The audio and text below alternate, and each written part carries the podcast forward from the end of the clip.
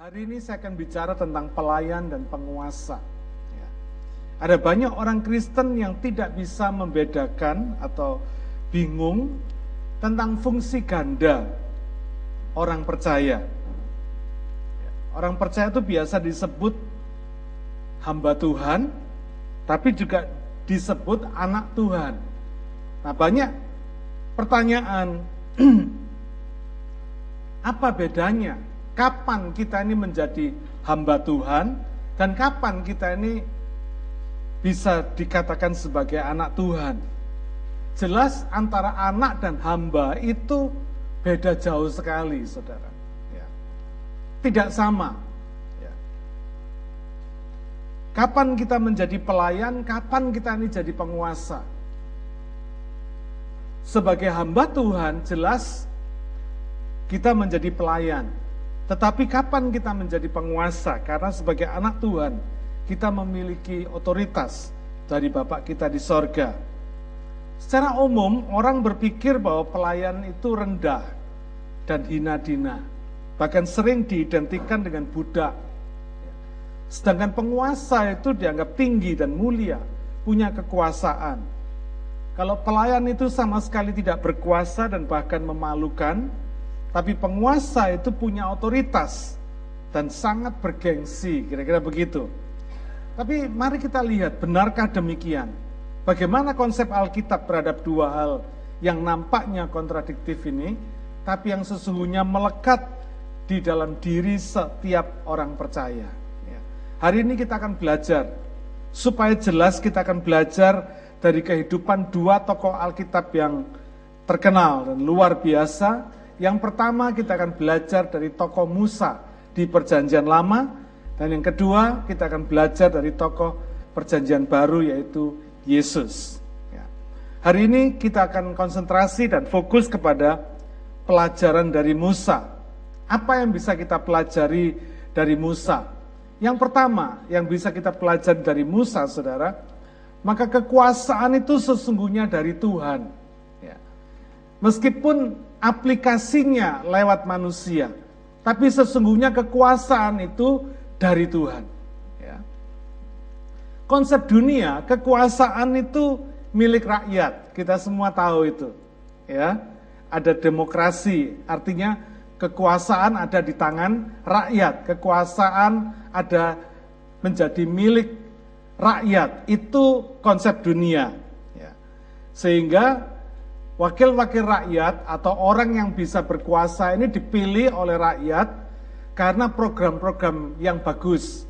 Karena apa yang direncanakan, apa yang di, dibuat untuk para wakilnya ini, untuk rakyat yang diwakilinya ini sangat bagus. gitu. Sehingga ia disukai oleh rakyat, akhirnya dia dipilih oleh rakyat dan berkuasa sebagai wakil rakyat. Ya, itu konsepnya dunia. Tapi konsep Alkitab beda. Konsep Alkitab bukan demokrasi, saudara.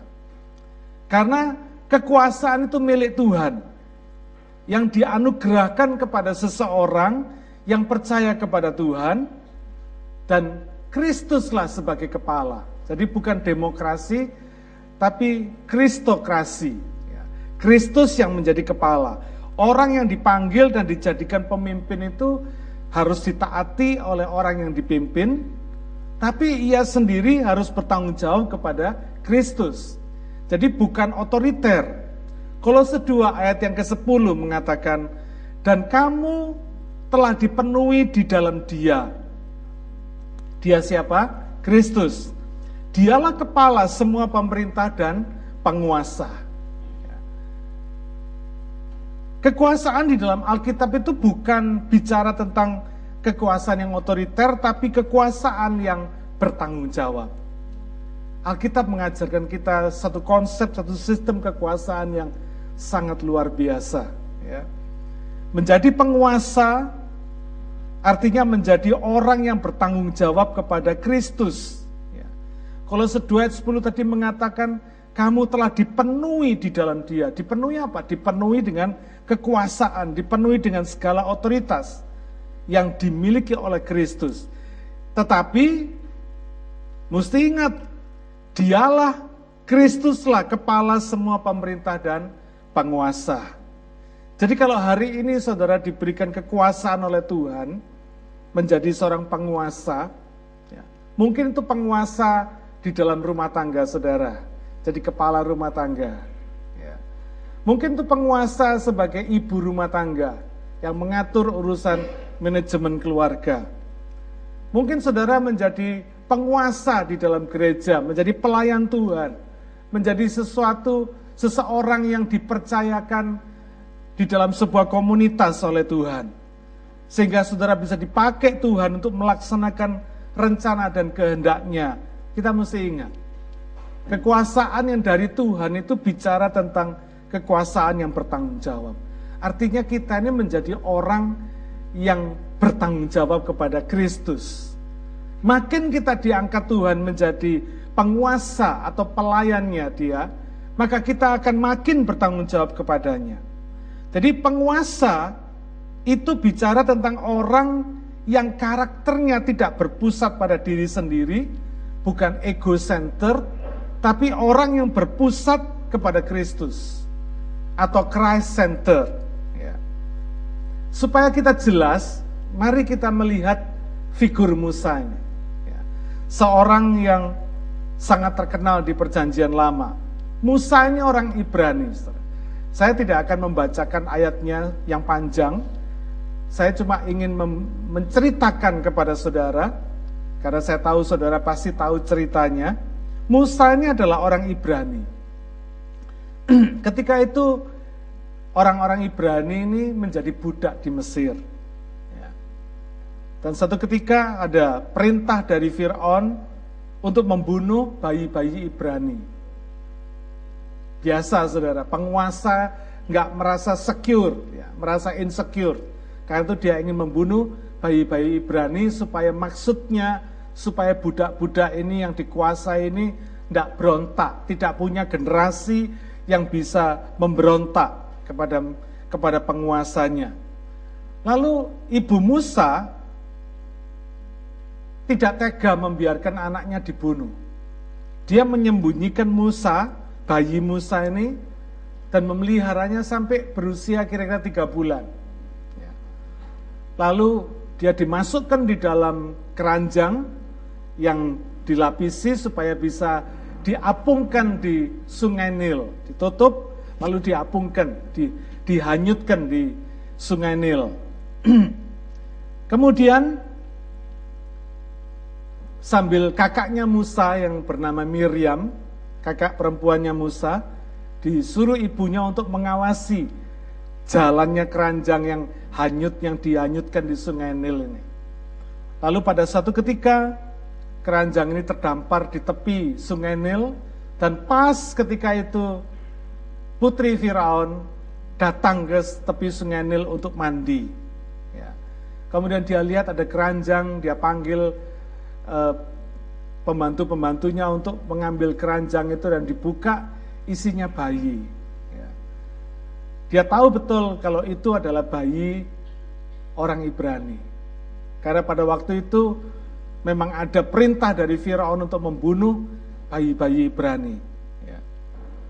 Lalu kemudian ketika dia lihat bayi ini dikatakan oleh Alkitab bayi Musa ini kelihatan elok sehingga putri Fir'aun ini bisa sayang kepada dia. Ya. Akhirnya putri Fir'aun ini tidak membunuh bayi ini, malah karena sayangnya dia ingin mengambilnya sebagai anak.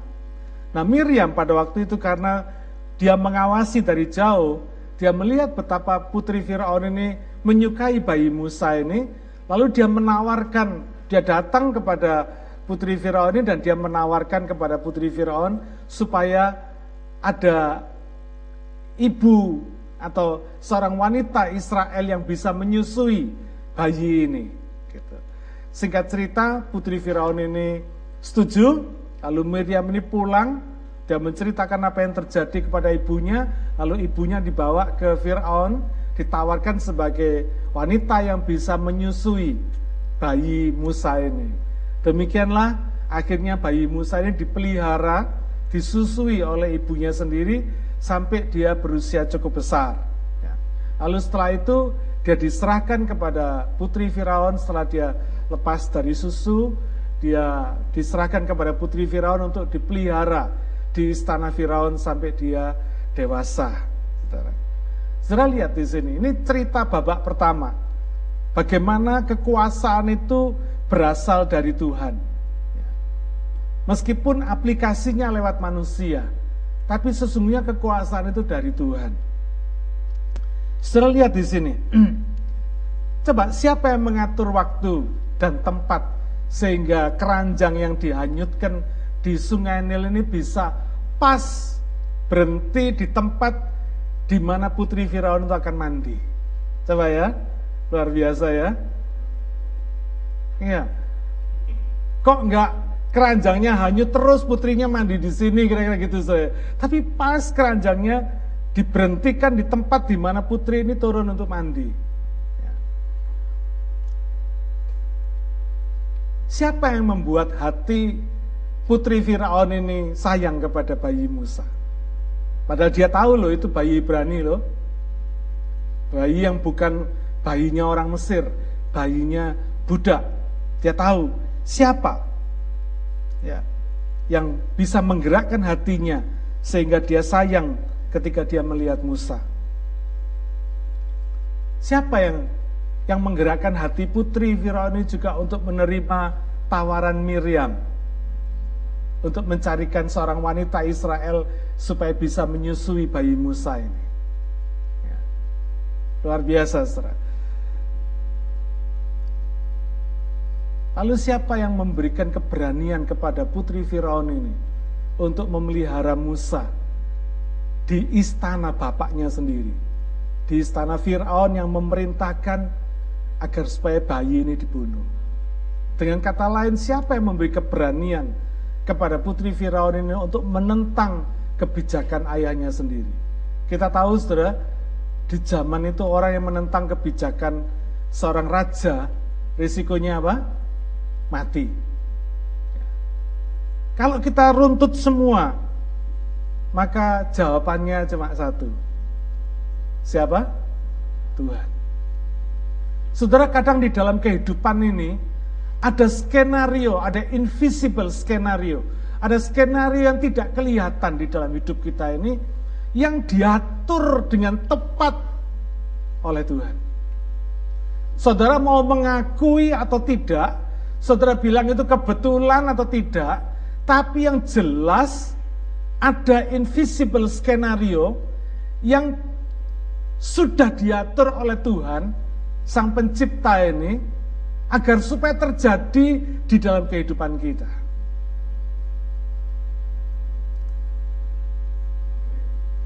Luar biasa. Coba pikirkan. Pernahkah saudara berpikir, kenapa kok saudara ada di Sydney ini? Apakah dulu waktu saudara lahir langsung bilang, gua mau pergi ke Sydney? Enggak kan saudara? Mungkin tidak ada satupun dari saudara yang bercita-cita untuk tinggal hidup di Sydney. Kita orang-orang perantauan yang dari Indonesia ini bisa ada di Sydney atau mungkin saudara dari China bisa ada di Sydney, dari Malaysia bisa ada di Sydney, dari banyak tempat, dari Amerika bisa ada di Sydney. Saudara semuanya itu diatur oleh Tuhan. Amin. Ada lagu yang saya masih ingat liriknya. Tiap langkahku diatur oleh Tuhan. Luar biasa saudara. Ada invisible sutradara yang tidak kelihatan yang sudah mengatur Bukan panggung sandiwara kehidupan kita, tidak.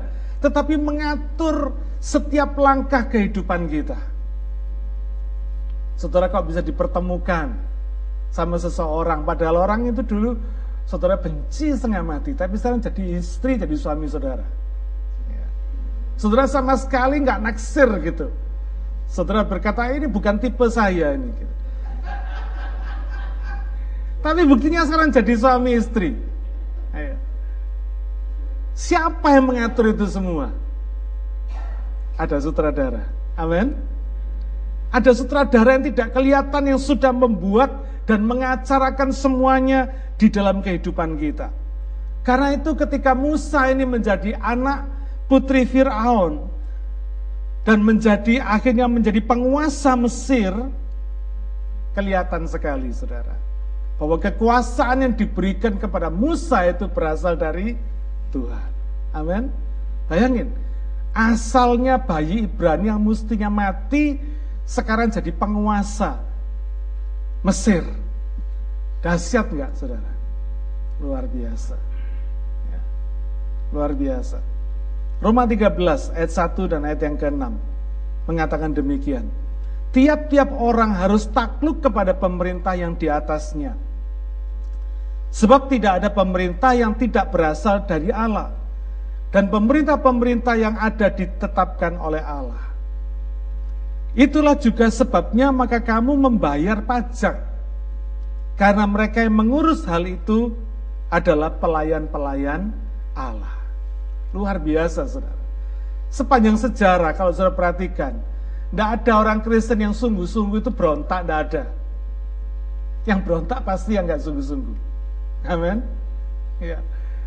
Karena ini Tuhan jelas mengatakan bahwa Orang yang menjadi pemerintah yang diangkat Tuhan dan ditetapkan Tuhan menjadi pemerintah atau penguasa itu berasal dari Allah, ditetapkan oleh Allah.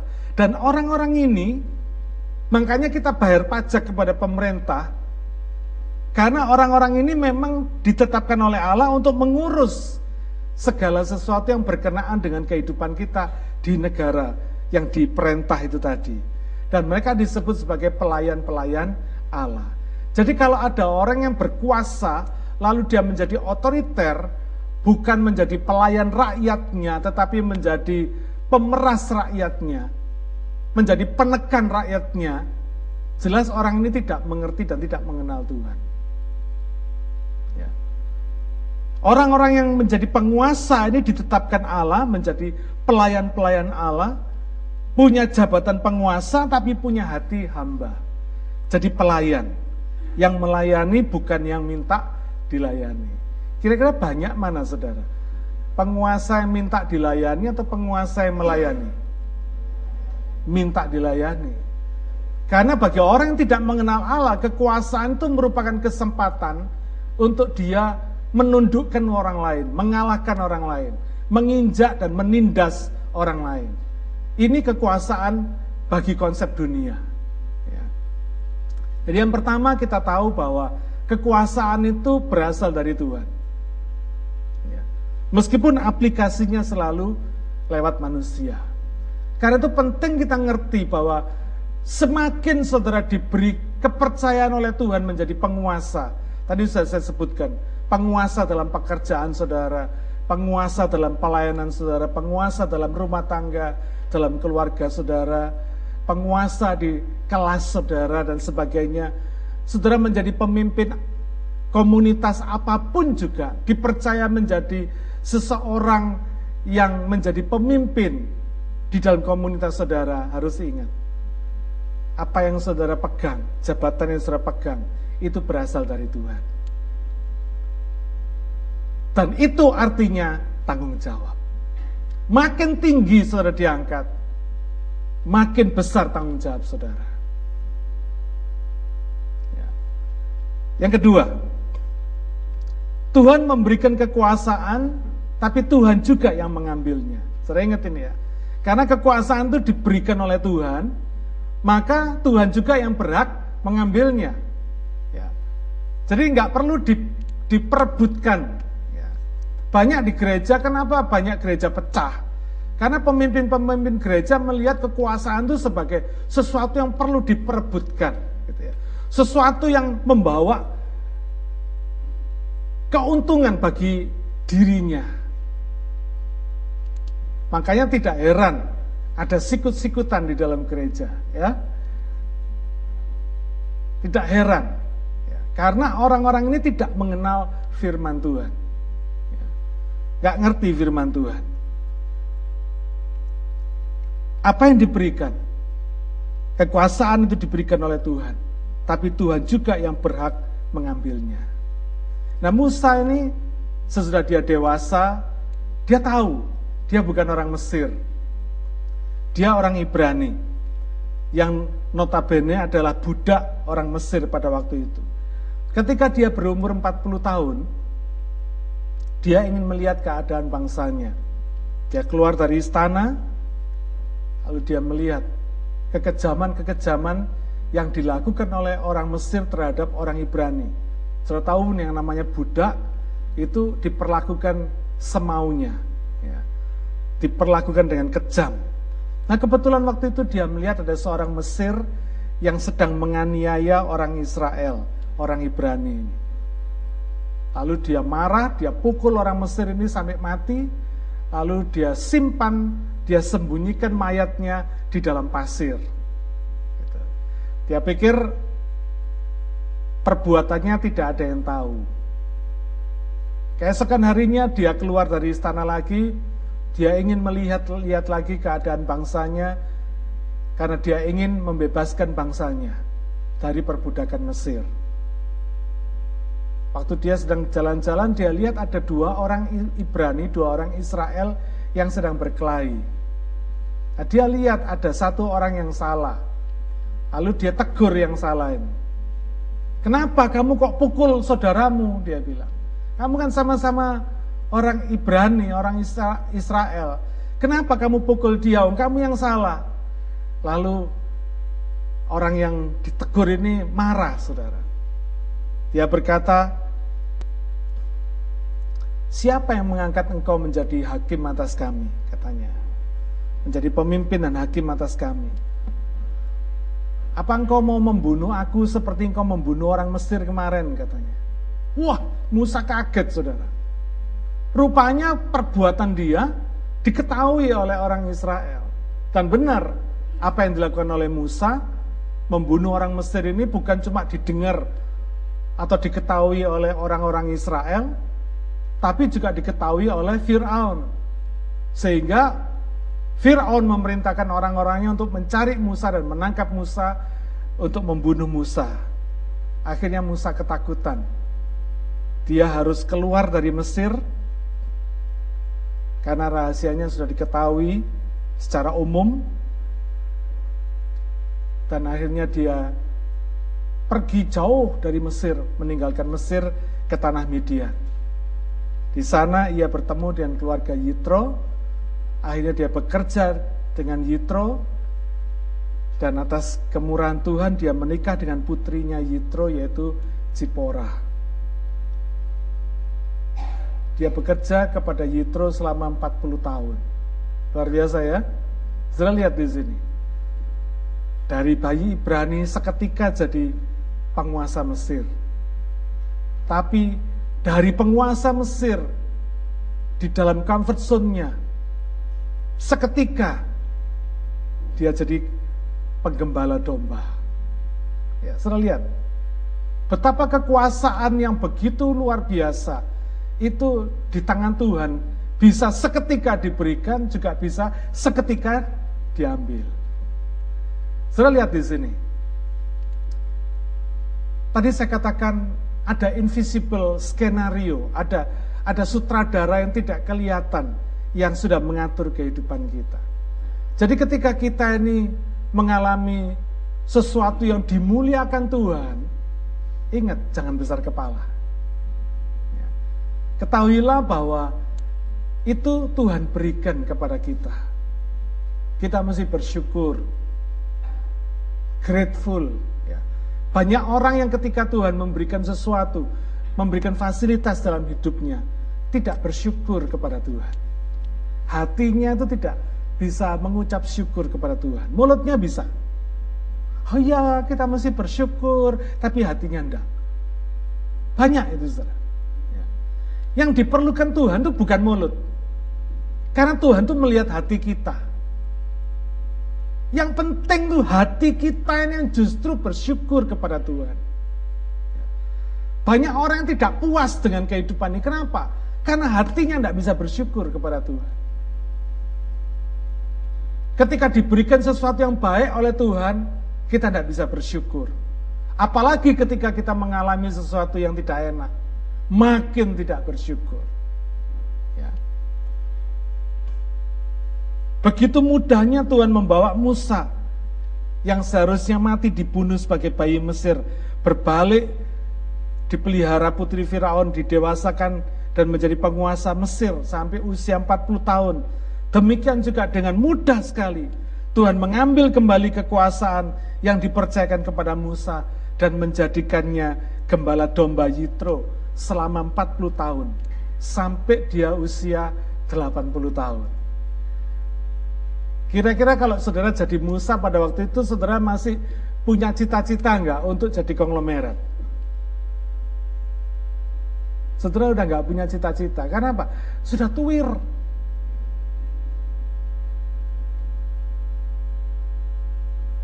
Sudah 80 tahun, saudara nggak punya keinginan apa pun.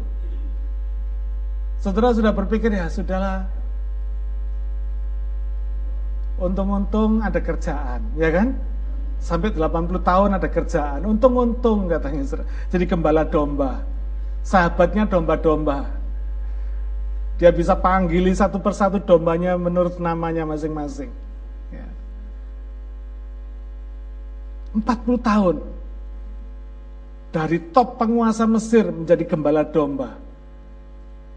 Menjadi kelas sosial yang sangat tidak diperhatikan. Anytime kekuasaan yang diberikan Tuhan dalam hidup kita itu bisa diambil sama Tuhan. Dan ketika kekuasaan itu diambil sama Tuhan, jangan mengeluh. Kira-kira menurut saudara apa sih yang perlu dibetulin sama diri Musa ini? Sehingga Tuhan dari orang yang memiliki kekuasaan sedemikian tingginya. Sebagai anak putri Firaun. Boleh dikata sebagai prince of Egypt, kira-kira gitu ya saudara. Dia menjadi gembala domba. Apa yang sedang dibenahi oleh Tuhan? Menurut saudara apa?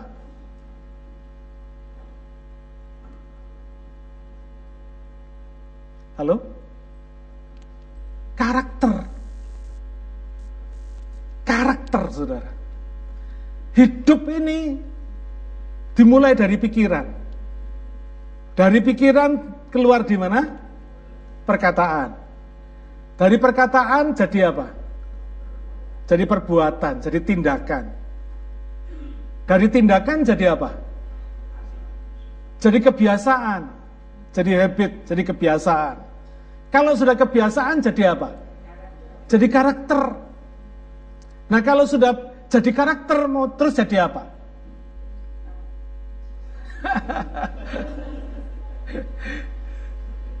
kalau sudah jadi karakter Karakter itu akan menentukan masa depan saudara. Tanggap gak saudara? Ya. Jadi kalau saudara memiliki karakter yang baik, maka masa depan saudara juga baik. Tuhan akan concern sekali dengan urusan karakter ini. Karena karakter inilah yang akan dibawa nanti kalau ketemu Tuhan. Roh saudara itu karakternya akan melekat di dalam roh saudara. Karena itu kenapa saya berkali-kali mengingatkan saudara. Dengan tidak lelah, tidak pernah lelah. Hati-hati. Kalau saudara bisa memilih apa yang saudara masukkan dalam mulut saudara, saudara juga perlu bisa memilih apa yang saudara lihat, apa yang saudara dengar, supaya apa? Supaya tidak rabis, tidak sampah yang masuk di dalam kehidupan saudara ini supaya yang bergizi, yang bermanfaat, yang masuk di dalam kehidupan kita. Kenapa saudara? Karena ini semua akan jadi karakter kita. Akan membentuk kepribadian kita dan menentukan karakter kita. Tidak percaya? Saudara nonton film horor terus. Nanti lama-lama jadi paranormal. Loh iya, saudara.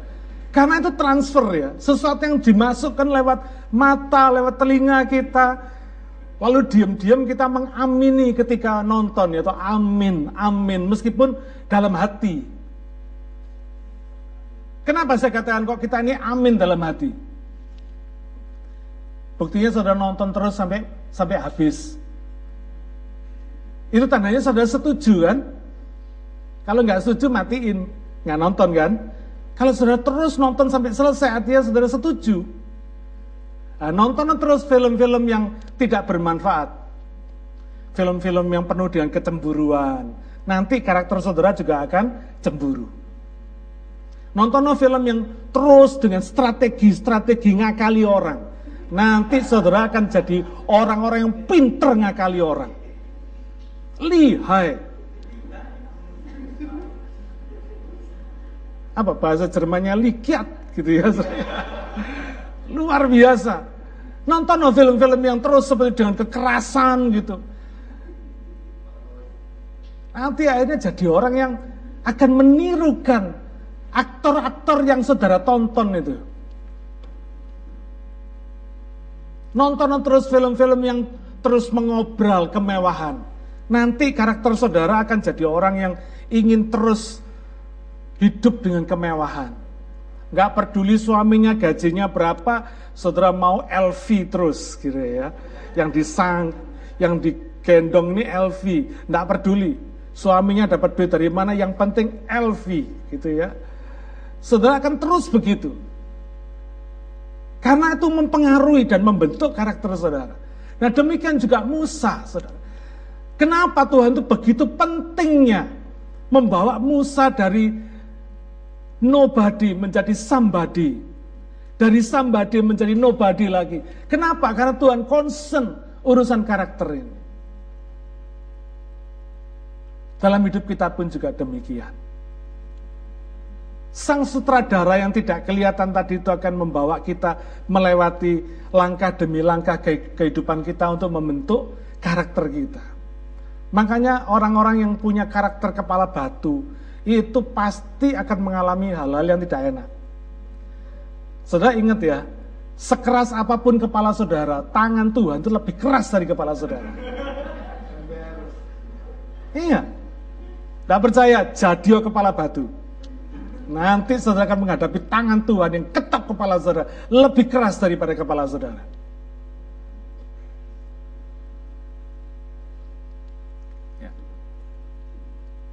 Begitu pentingnya karakter ini.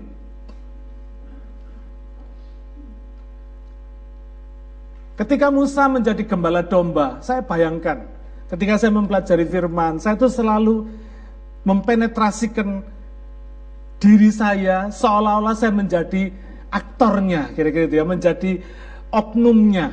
Kalau kita pelajari Musa, coba bayangkan saudara jadi Musa. 40 tahun di istana Fir'aun pasti pola hidup saudara sudah terbentuk sebagai Prince of Egypt, betul nggak? Dilayani dayang-dayang, semua serba ada, comfort semua, tiba-tiba dilayani domba-domba. Saudara bukan dilayani domba, mesti melayani domba. Saudara nggak gampang. Nggak percaya cobaan. Karena itu banyak orang Indonesia yang shock culture ketika pindah Australia. Kenapa? Sudah terlalu nyaman dilayani pembantu-pembantu di Indonesia. Pembantu yang ngurusin pakaian ada sendiri. Pembantu yang bersih-bersih rumah ada sendiri. Yang ngurusin kebun ada sendiri. Semuanya serba komplit di sini. Jadi tukang kebun, jadi pembantu, jadi tukang masak, komplit semua. Shock, saudara. Makanya banyak orang Indonesia yang pulang. Saya tanya, kenapa kamu pulang? Kamu kan sudah PR di sini.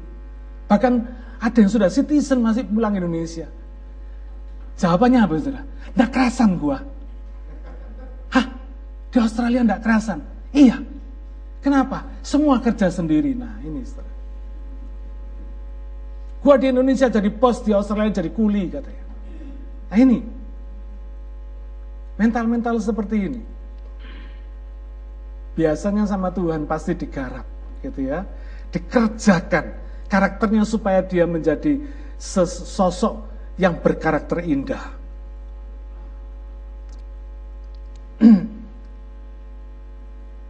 Saya bayangin ketika Musa umur 80 tahun, dia mungkin sudah nggak punya cita-cita untuk bisa lebih berprestasi lagi, lebih maju lagi.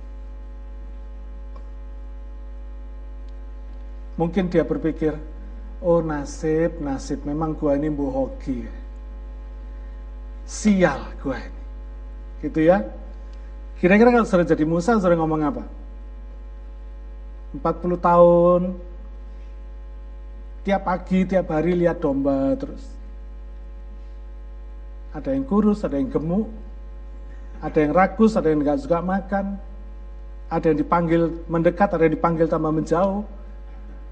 Saudara kira-kira saudara akan berkata apa kalau jadi Musa? Andai kata saudara jadi Musa, saudara ngomong apa? Setelah melewati masa keemasan, lalu tiba-tiba menjadi gembala domba. 40 tahun loh saudara. Bukan waktu yang singkat loh. 40 tahun. Kenapa begitu lama? Saudara kadang-kadang Tuhan itu membutuhkan waktu yang begitu lama. Bukan karena Tuhan tidak efektif, tidak. Kitanya yang terlalu keras hati. Yang terlalu keras kepala. Nggak nurut-nurut. Makanya kenapa bangsa saya diputer sama Tuhan di padang gurun 40 tahun.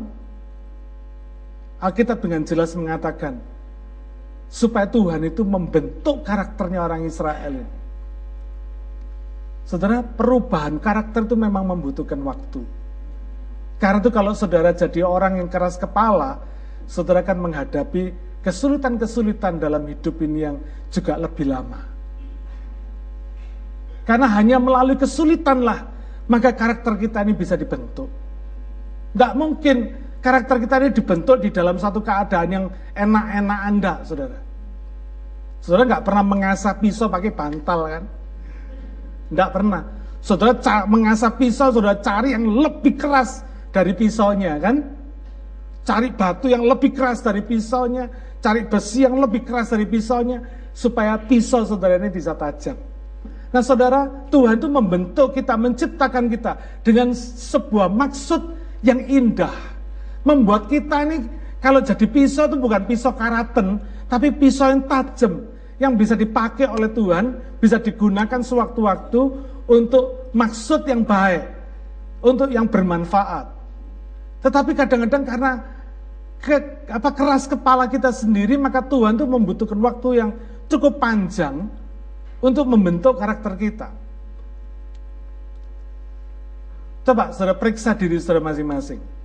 Kira-kira karakter saudara waktu masih kecil terus remaja, dewasa sama sekarang lebih baik yang mana?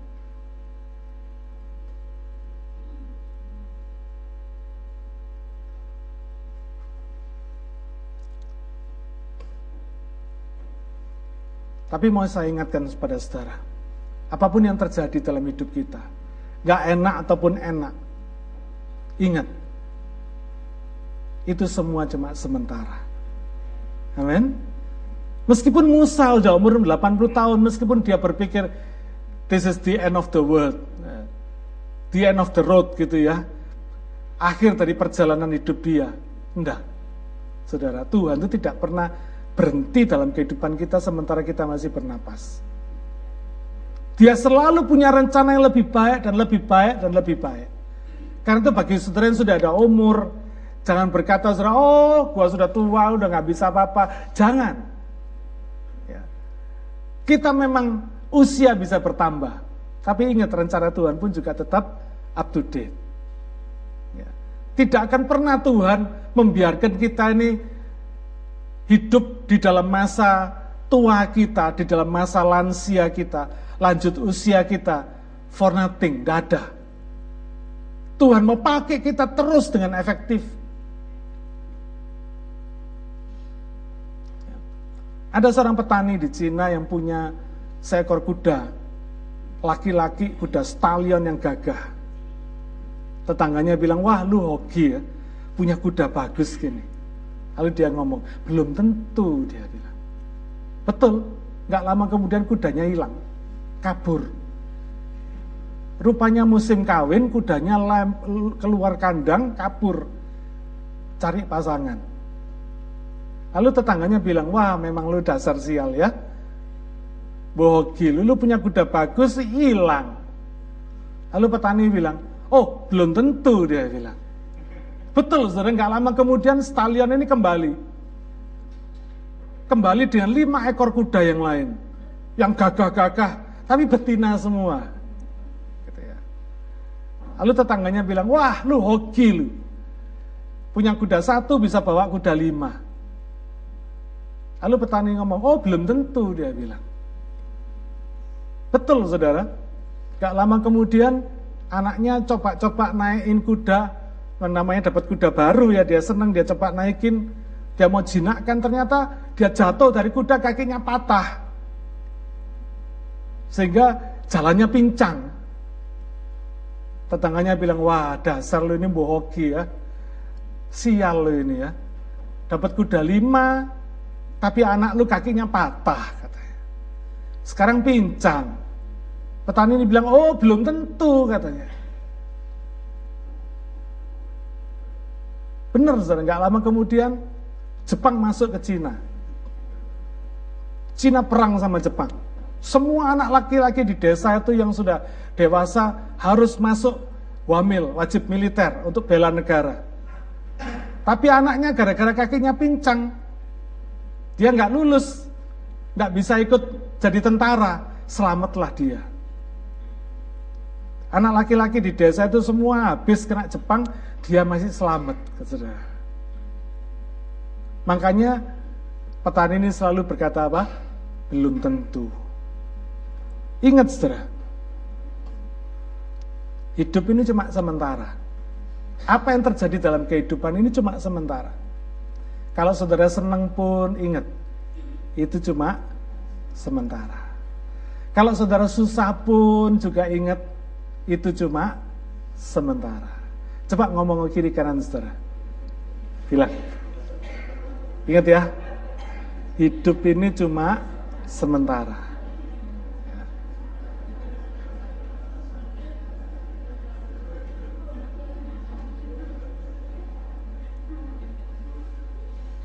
Jadi nggak perlu kalau saudara susah, nggak perlu putus asa. Kenapa? Susahnya juga sementara. Dan kalau saudara happy, senang juga jangan terlalu happy. Kenapa? Happy-nya cuma sementara. Habis happy ada nggak happy-nya lagi, habis nggak happy ada happy lagi. Semua serba sementara. Kenapa saudara? Karena Tuhan yang memberi, Tuhan yang juga berhak mengambilnya. Jadi sesuatu yang ada maupun sesuatu yang tidak ada, itu pun sebetulnya tidak perlu diributkan kira-kira gitu ya. Kenapa? Karena Tuhan sang sutradara itu dia tahu betul mana yang terbaik buat kita. Yang paling dibutuhkan dalam hidup kita tuh hati yang bersyukur kepada Tuhan. Kalau kita susah, kita ngomong gini, Tuhan terima kasih ya, untung masih bisa susah, berarti masih hidup kan? Kalau udah nggak bisa susah, berarti udah nggak hidup, saudara. Kalau sudah happy, sudah berkata Tuhan terima kasih. Karena Tuhan masih kasih saya happiness, sukacita. Tandanya kita masih hidup. Kalau udah mati udah nggak bisa sukacita lagi, saudara. Mau dimaki juga nggak bakal bisa protes. Segalanya mesti mengucap syukur. Dan ingat mengucap syukurnya bukan mulut. Bahaya ini. Lip service ini bahaya di hadapan Tuhan. Orang lain bisa saudara tipu, Tuhan enggak. Karena Tuhan melihat hati kita. Ketika ucapan syukur itu cuma keluar dari mulut tapi tidak keluar dari hati, siapa yang sebetulnya saudara tipu? Satu diri saudara sendiri, dua Tuhan. Hati-hati loh saudara. Ya. Jadi kalau tadi yang pertama kekuasaan itu dari Tuhan, lewat manusia, yang kedua, kalau Tuhan kasih kekuasaan itu, maka kekuasaan itu pun juga Tuhan juga yang ambil. Yang ketiga, apa yang kita bisa pelajari dari Musa? Tuhan baru bisa menyatakan kuasanya itu ketika kita ini sudah zero. Supaya nyata bahwa kekuasaan itu bukan dari diri kita sendiri tapi dari Tuhan. Manusia itu biasa, saudara. Sebelum enggak, sebelum punya, dia mengharapkan Tuhan, beri dong saya Tuhan, beri dong saya berkat. Habis dikasih berkat dia lupa Tuhan. Ya. Dia cinta sama berkatnya Tuhan. Dia menganggap, oh ini semua saya kok. Lu kan saya yang kerja, saya yang pinter, saya yang kuat, saya yang hoki. Sehingga saya bisa beruntung, saya bisa membangun bisnis saya begini rupa. Saya, saya, saya semua lupa kalau semua itu Tuhan yang kasih.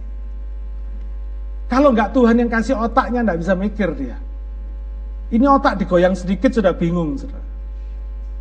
Kalau Tuhan nggak ngasih kekuatan nggak bisa kerja dia. Tapi manusia biasa, saudara. Begitu dia sukses, maka dia ingin meninggikan diri, itu sudah biasa. Inilah manusia. Karena itu ketika Tuhan mau pakai kita, Tuhan perlu bikin kita zero. Bikin nol lagi. Ya. Supaya yang dipermuliakan itu Tuhan, bukan diri kita sendiri. Keluaran 6 ayat 9 dan 10. Kemudian Tuhan berfirman kepada Musa, "Pergilah menghadap katakanlah kepada Firaun raja Mesir bahwa ia harus membiarkan orang Israel pergi dari negerinya."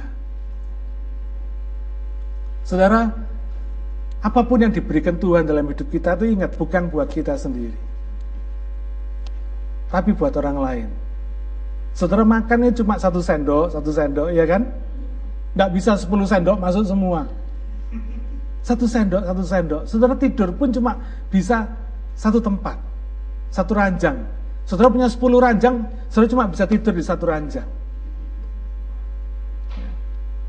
Satu hari saya sempat guyon. Ya. Kebetulan Om Lim dulu waktu masih masih hidup, kami sering ketemu dan saya banyak belajar dari dia.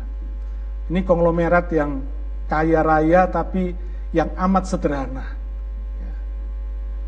Ya. Rumahnya di Gunung Sahari kalau sudah tahu di Jakarta ya, itu satu komplek dibeli semua sama dia.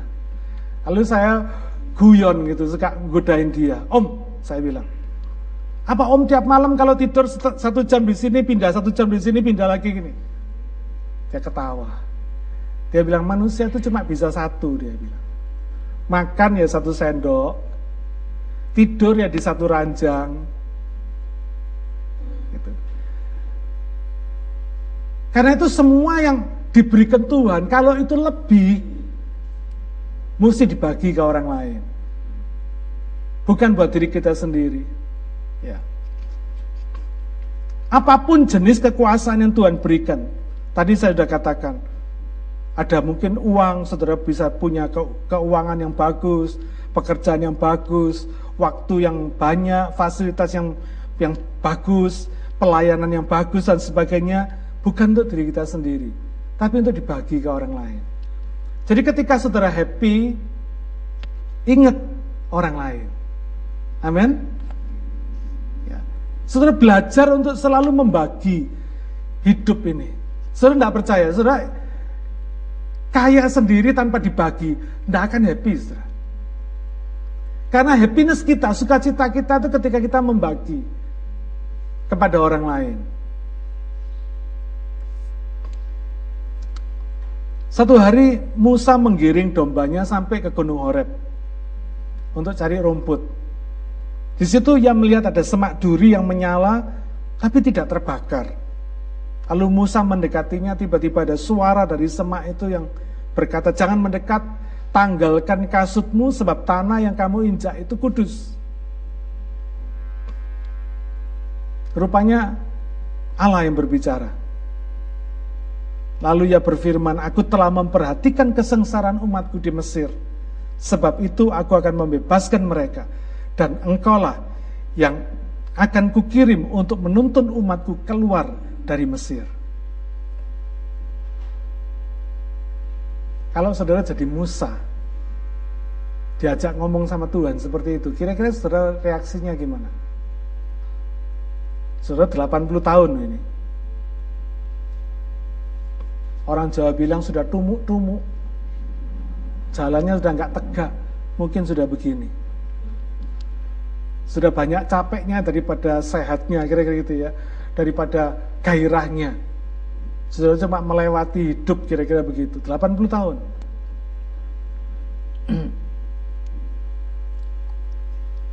Pertanyaan saya, mana yang lebih mudah?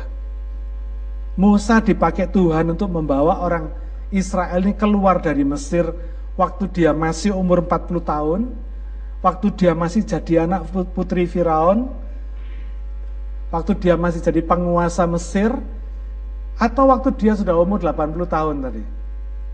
Jadi gembala domba, jadi buronannya Firaun Mesir. Kira-kira mana yang lebih lebih fit untuk Musa dipakai sama Tuhan?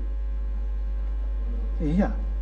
Menurut pandangan manusia waktu dia umur 40 tahun waktu dia masih gagah, waktu masih kuat, waktu masih punya kekuasaan, dia jadi anak putri Fir'aun, dia punya fasilitas sebagai penguasa Mesir, lebih gampang mestinya Tuhan pakai dia ya. Betul nggak? Untuk membebaskan Israel keluar dari Mesir. Lebih gampang. Tapi kenapa Tuhan tunggu Musa sampai 80 tahun? Kalau waktu dia umur 40 tahun dia dipakai Tuhan, dia berhasil keluar, membawa keluar orang Israel dari perbudakan, keluar dari Mesir. Kira-kira dia akan berkata apa? Nih loh, gua kok, gitu ya. Dia akan membanggakan dirinya sendiri. Dia bilang ini semua karena saya hebat. Enggak. Justru ketika Musa ini zero, di Padang. Modal domba. Domba juga bukan punya yang sendiri, punya Yitro. Tuhan pakai dia. Setelah dalam hidup ini Tuhan akan pakai kita ketika kita ini sudah zero. Kalau kita ini masih nongol-nongol dikit, masih sombong-sombong dikit, Tuhan babat habis. Supaya nggak bisa nongol, baru dipakai. Supaya kita nggak bisa meninggikan diri baru dipakai. Karena apa? Ketika kita ini merasa diri hebat, nanti semua akan berpusat pada diri kita. Semuanya demi saya, saya, saya, saya. Jadi self-centered, jadi ego-centered. Kalau berhasil ya saya yang dipuji. Kalau gagal orang lain yang disalahkan. Ya.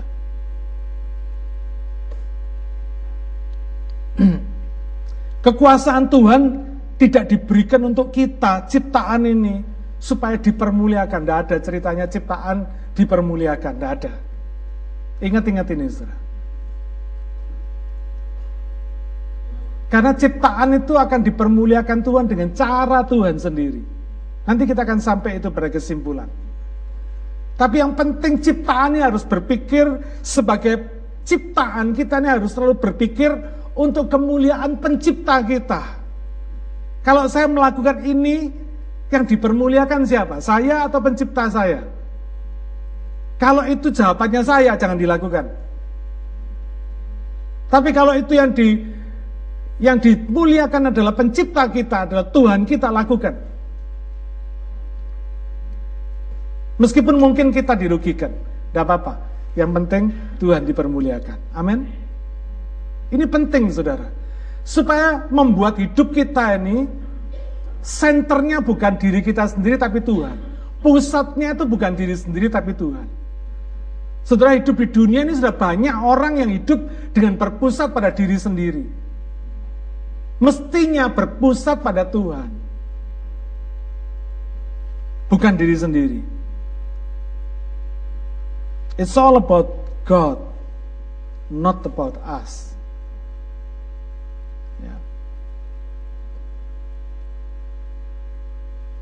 Kitanya akan dijadikan Tuhan itu penguasa-penguasa supaya kita ini bisa dipakai Tuhan untuk menyatakan kekuasaan atau otoritasnya terhadap dunia. Bukan kekuasaan otoritas kita, tapi kekuasaan otoritas Tuhan terhadap dunia. Ini penting. Jadi apa yang diperlukan orang percaya agar bisa menjadi penguasa yang bertanggung jawab dan dipakai Tuhan dan lain. Yang pertama, sikap rendah hati. Karena itu bagi saudara yang mau dipakai Tuhan, ingat, tanggalkan kesombongan. Kenakan kerendahan hati. Kalau saudara tidak bisa rendah hati, saudara tidak pernah akan naik, tidak pernah akan naik kelas. Tetap di sini terus.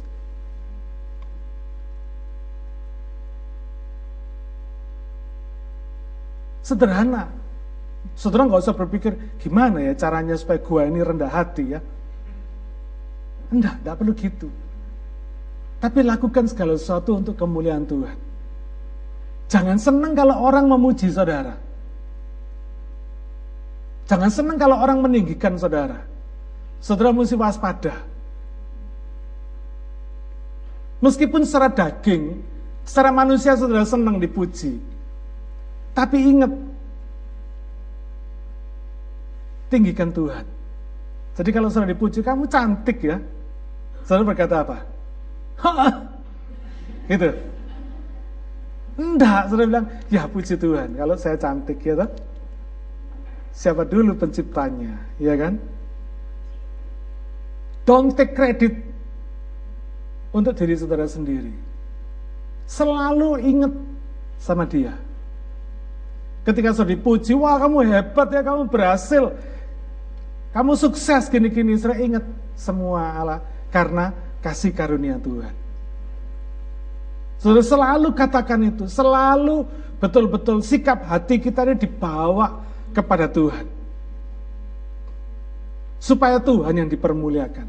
Jangan pernah saudara ambil take credit sedikit pun atas diri kita, karena kita nggak berhak. Semua dimaksudkan untuk kemuliaan Tuhan. Yang kedua, percayalah bukan cuma, bukan cuma sekedar rendah hati, tapi saudara mesti percaya bahwa Tuhan itu mampu, Tuhan itu berkuasa. Ya. Untuk menggunakan saudara yang tidak berdaya, untuk menyatakan kekuasaannya yang dahsyat. Jadi meskipun kayak tadi saya katakan, meskipun saudara sudah tua, saudara sudah ada umur, jangan merasa tidak berdaya. Percayalah bahwa Tuhan itu mampu menggunakan ketidakberdayaan kita, ketidakmampuan kita untuk menyatakan kedahsyatannya.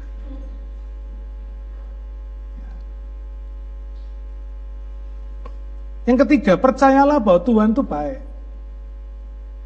Saudara nggak perlu minta hadiah, Tuhan kasih hadiah sendiri. Jangan kayak anak sulung yang di Lukas 15.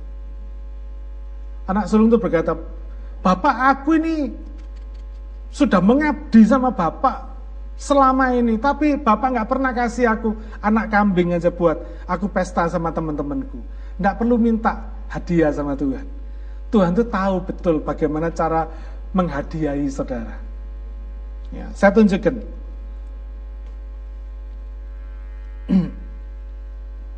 Musa ini luar biasa. Kita tahu ceritanya, kenapa Musa nggak bisa masuk Kanaan. Karena Musa ini disuruh Tuhan bicara sama gunung batu ini supaya gunung batu ini mengeluarkan air, tapi Tuhan pu, apa Musa pukul gunung batu ini. Salahnya besar apa kecil? Kecil, saudara. Tapi saya mau kasih tahu sama saudara, dosa itu, kesalahan itu tidak ada yang kecil di hadapan Tuhan, semuanya besar. Kalau kita melihat secara manusia kecil urusan ini. Tapi ini urusan ketidaktaatan. Um, disuruh ngomong dipukul. Ini ketidaktaatan. Akibatnya, konsekuensinya ada. Musa tidak bisa masuk kanan. Dia harus melepaskan tanggung jawabnya Yosua yang akan dipakai Tuhan untuk masuk kanan. Saya kadang-kadang berpikir Tuhan itu kok kok kayaknya keras banget gitu ya. Kayaknya tidak tidak berperi kemanusiaan sama sekali gitu. Musa ini sudah membawa Israel muter padang gurun 40 tahun. Dimaki bangsa Israel tiap hari, saudara. Karena menggerutu orang Israel. Tapi salah cuma sekedar begitu aja Musa nggak bisa masuk karena terlalu banget rasanya tuh. Tuhan tuh keras banget.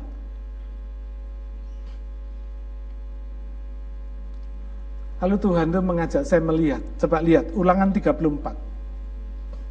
Ulangan 34 ayat 5 dan 6. Kita mengatakan, lalu matilah Musa, hamba Tuhan itu, di sana di tanah Moab, sesuai dengan firman Tuhan. Dan dikuburkannya lah dia di suatu lembah di tanah Moab, di tentengan Bet Peor. Dan tidak ada orang yang tahu kuburnya sampai hari ini. Saudara perhatikan, dikuburkannya lah. Nyanya itu siapa? Tuhan. Hebat nggak saudara? Musa ini dikubur sama tangan Tuhan.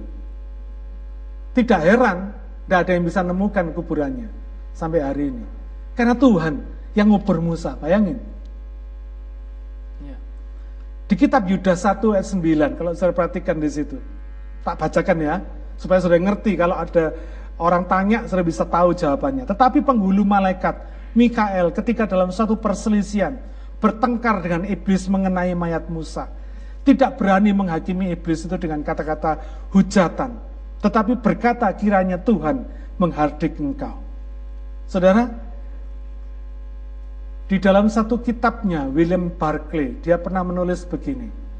Di dalam kitab Apokrip, Apokripa dia bilang, kitab yang pada waktu itu di, diyakini sebagai salah satu kitab pegangan orang-orang Yudaism, ya, kitab Apokripa ini dia berkata di dalam judulnya, ya, The Assumption of Moses. Di situ diceritakan bahwa Mikael ini disuruh Tuhan, saudara. Disuruh Tuhan untuk uh, mengubur mayat Musa, gitu ya. Tapi iblis menentang dia. Iblis mau supaya mayat Musa itu di, diberikan kepada iblis. Gitu. Nah, tafsirannya Tuhan mau supaya Mikael meng, mengubur mayat Musa ini supaya mayat Musa ini tidak dipakai oleh orang Israel untuk disembah. Orang Israel ini keterlaluan. Ya. Lembu emas saya disembah. Padahal dia lihat Tuhan setiap hari. Tapi masih bisa nyembah lembu emas. Bayangin orang sekarismatik kayak Musa. Makanya kenapa jasadnya, mayatnya tidak ditemukan. Karena Tuhan tidak mau orang Israel ini menyembah mayatnya Musa. Wow, bisa dimasukkan peti, bisa dikasih kaca, bisa tiap hari disembahi, saudara. Makanya Tuhan nggak nggak kasih, nggak izinkan.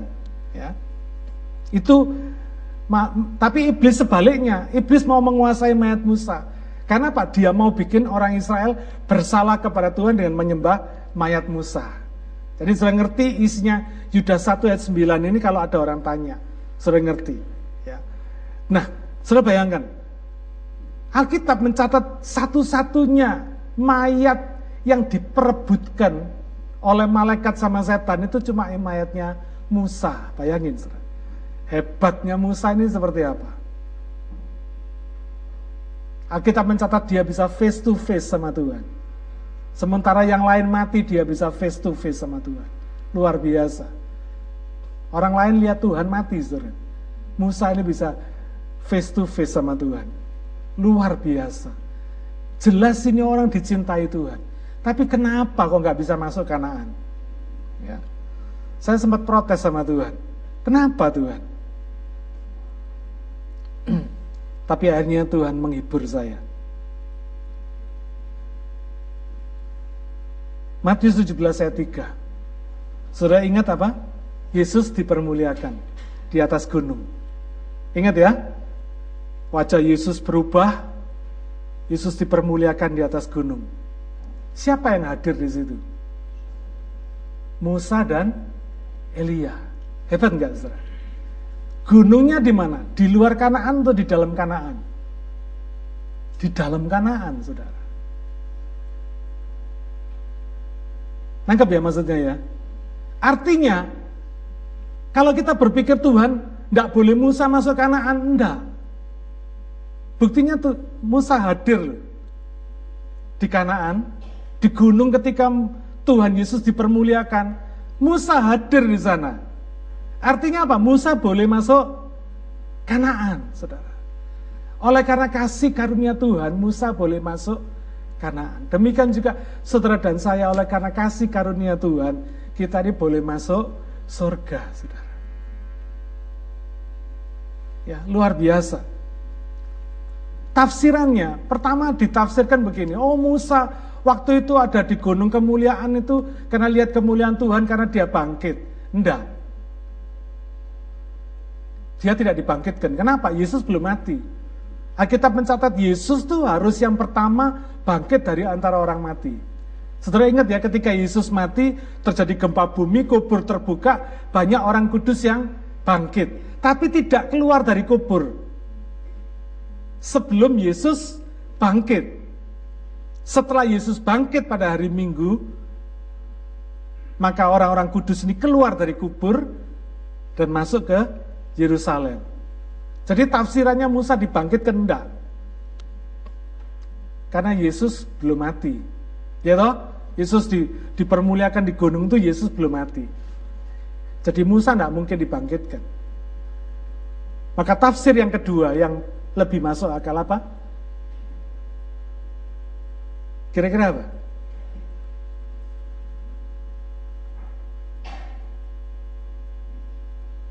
Kemungkinan besar Musa itu akan diangkat sama Tuhan. Bukan mati dikubur gitu, saudara. Enggak. Tapi Musa itu diangkat. Persis kayak Elia. Dia hadir bersama Elia. Saya tahu Elia ini siapa? Hamba Tuhan yang tidak mengalami kematian tubuh. Diangkat naik kereta yang berapi. Tidak kebetulan dia ada bersama Musa menjadi pribadi yang melihat kemuliaan Tuhan di gunung kemuliaan itu. Itu yang dimaksudkan maka tangan Tuhan sendiri yang mengubur Musa. Artinya Musa tidak tidak mengalami kematian, tapi Musa diangkat sama Tuhan oleh tangan Tuhan sendiri. Ini tafsir yang paling lebih masuk akal. Ya. Yang mana yang betul, saya tidak tahu. Karena Alkitab tidak mengatakannya. Ini sebuah tafsiran. Saudara boleh percaya, boleh enggak. Tapi ini sebuah tafsiran. Tapi yang jelas dari sini kita melihat Tuhan itu punya cara sendiri. Cara memuliakan anaknya. Cara memberi hadiah. Dari sekian juta orang Israel, tokoh-tokoh Alkitab yang baik, yang menjadi saksi kemuliaan Tuhan cuma dua. Musa dan Elia. Bayangkan saudara. Ada banyak tokoh-tokoh hebat. Kok nggak Abraham di sana? Padahal Abraham ini disebut bapak orang beriman. Kok Musa? Orang yang kena diskualifikasi nggak boleh masuk Kanaan ada di sana. Saudara, makanya tadi saya katakan Tuhan itu memberikan izin Musa masuk Kanaan dengan caranya dan dengan tujuan yang berbeda. Kadang yang kita harapkan ini jasmani, tapi yang Tuhan berikan justru yang rohani. Karena yang kita pentingkan sering kali yang sifatnya jasmani. Duit, gitu ya. Segala yang sifatnya jasmani. Tapi Tuhan yang pentingkan rohani, saudara. Jangan keliru. Jadi kalau fokus kita sekarang ini adalah materi atau jasmani, saudara keliru. Karena fokus Tuhan itu adalah yang rohani. Amin. Yang pertama kita belajar bahwa Tuhanlah yang memberi kekuasaan. Yang kedua, kita belajar apa? Tuhan kasih, Tuhan yang ambil. Yang ketiga, Tuhan pakai kita waktu kita ini zero. Jadi kalau saudara rendah hati, Tuhan pasti pakai saudara. Tapi kalau saudara masih belum zero, Tuhan akan menunda pakai saudara. Amin. Semoga apa yang kita belajar hari ini tentang penguasa Musa ini bukan kita melihatnya sebagai jabatan, tapi betul-betul sebagai karakter penguasa yang punya hati hamba. Ini penting, saudara. Sehingga ketika saudara diperintah seperti Musa, ngadep Firaun, Saudara pede ngadep Firaun. Kenapa? Karena pedenya bukan diri sendiri. Bukan 80 tahun ngadep Firaun buat ngajak perang orang Mesir, tidak. Tapi saudara percaya diri karena Tuhan yang memerintahkan. Saudara menghadap Firaun, eh, apa Musa menghadap Firaun karena Tuhan yang memerintahkan dia. Bukan pada waktu dia merasa diri hebat. Ketika saudara merasa diri tidak hebat, itu saatnya Tuhan pakai saudara. Supaya nama Tuhan dipermuliakan. Supaya kemuliaan kembali kepada dia. Bukan menjadi milik kita. Amin.